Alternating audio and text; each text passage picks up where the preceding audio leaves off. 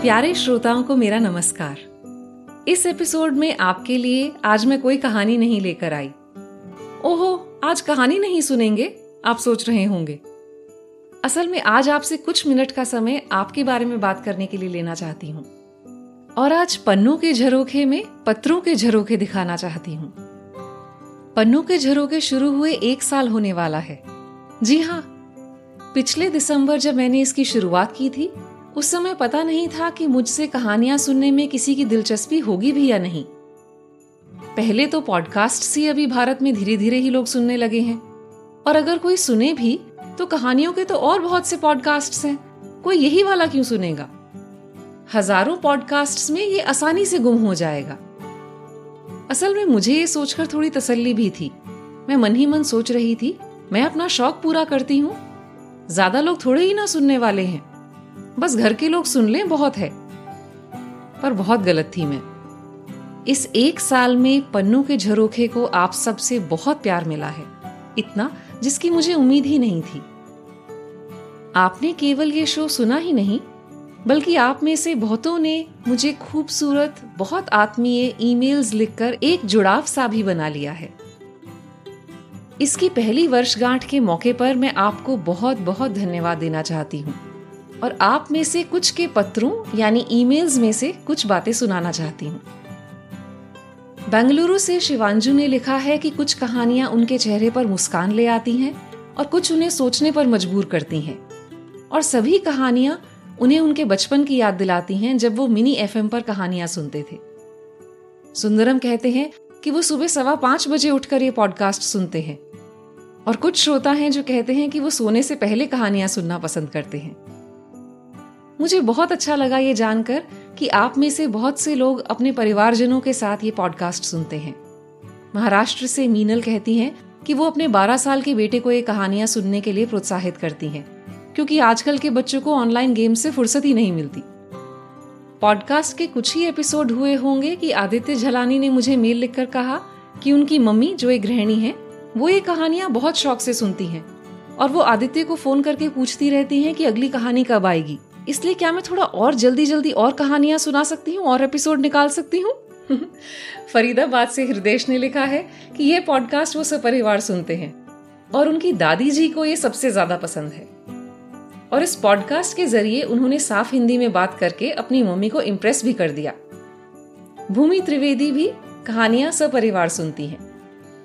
Doctor दास ने हाल ही में लिखा कि उनकी माँ को उच्च रक्तचाप यानी हाइपरटेंशन रहता है पर इस पॉडकास्ट को सुनकर उन्हें बहुत सुकून मिलता है। मुझे बहुत ही अच्छा लगा कि इस पॉडकास्ट को स्कूल के बच्चों, कॉलेज जाते युवाओं का प्यार भी मिल रहा है और बड़े बुज़ुर्गों दादी जी मम्मी जी का आशीर्वाद भी। एक और बात जिससे मुझे प्रोत्साहन मिलता है, वह यह है कि आप में से कुछ इस पॉडकास्ट के ज़रिए हिंदी भाषा से जुड़ रहे हैं।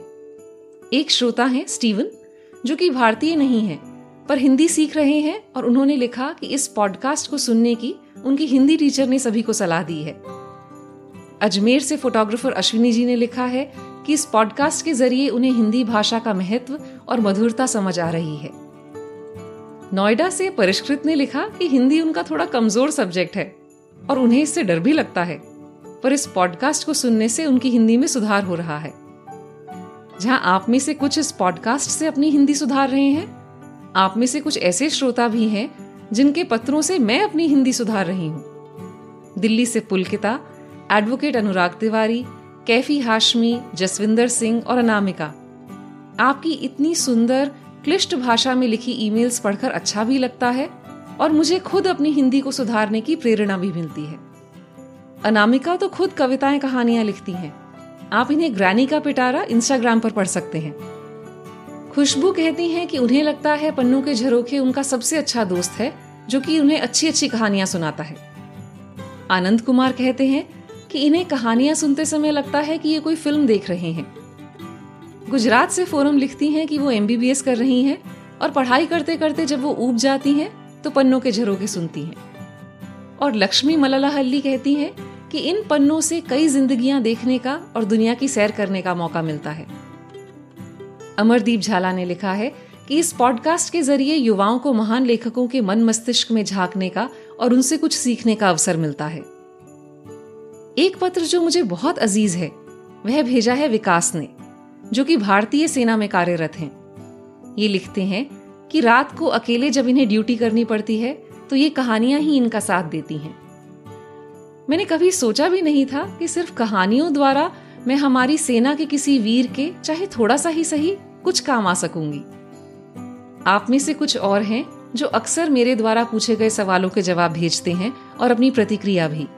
ज्योति यादव, वृशाली दंडवते, दुर्वेश, सुजीत सेन, शाहबाज अंसारी, नवरत्न जाट, सिद्धांत कुमार, काजल वर्मा, देव अरोड़ा और बिहार से मजहर मुख्तार, छत्तीसगढ़ से उत्कर्ष श्रीवास्तव उल्लासनगर से स्नेहा, औरंगाबाद से डॉक्टर प्रतीक, आप सभी के पत्रों का मुझे इंतज़ार रहता है। पत्रों का ये झरोखा लंबा होता जा रहा है, पर बहुत मुश्किल है इतने पत्रों में से बस कुछ को ही चुनना।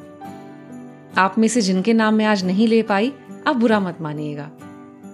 आप सब श्रोताओं के पत्रों द्वारा मुझे हर हफ़्ते अनेकों कहानियाँ पढ़कर एक और कहानी चुनने का, उसका अनुवाद करने का, लेखक के बारे में कुछ रोचक जानकारी ढूँढने का और रात को देर तक जागकर रिकॉर्डिंग करने का प्रोत्साहन मिलता है। आपके पत्र आते हैं तो लगता है किसी ने तो कहानी सुनी और आपकी सराहना मिलती है या आप में से कोई बताता है कि ये पॉडकास्ट कैसे उनके काम आया तो मुझे लगता है मेरी सारी मेहनत सफल हो गई। और फिर से मैं एक और कहानी ढूँढने में लग जाती हूँ। एक श्रोता गणेश लिखते हैं I discovered podcast only a few months back but have stuck around due to these stories. Hope these stories will continue to enrich many lives as they have mine. इन कहानियों के सुनाने के अनुभव से और आप श्रोताओं से मिले प्रेम और प्रोत्साहन से असल में धनी तो मैं महसूस कर रही हूँ। पन्नों के झरोखे के अब तक लगभग ढाई लाख डाउनलोड्स हो चुके हैं। देश विदेश के कई पॉडकास्ट चार्ट्स पर पन्नों के झरोखे अव्वल नंबर या तो टॉप टेन में आ चुका है। आपके साथ के लिए और आप जो अपने कुछ कीमती मिनट मुझे देते हैं उनके लिए मैं बहुत आभारी हूँ। आप में से हर देश, हर प्रदेश, सभी छोटे, बड़े श्रोताओं को तहे दिल से शुक्रिया। धन्यवाद। थैंक यू आपसे इस जुड़ाव के योग्य बनी रहूँ, इसका प्रयास करती रहूँगी। अब आज्ञा लेती हूँ। अगली कहानी भी तो ढूंढनी है।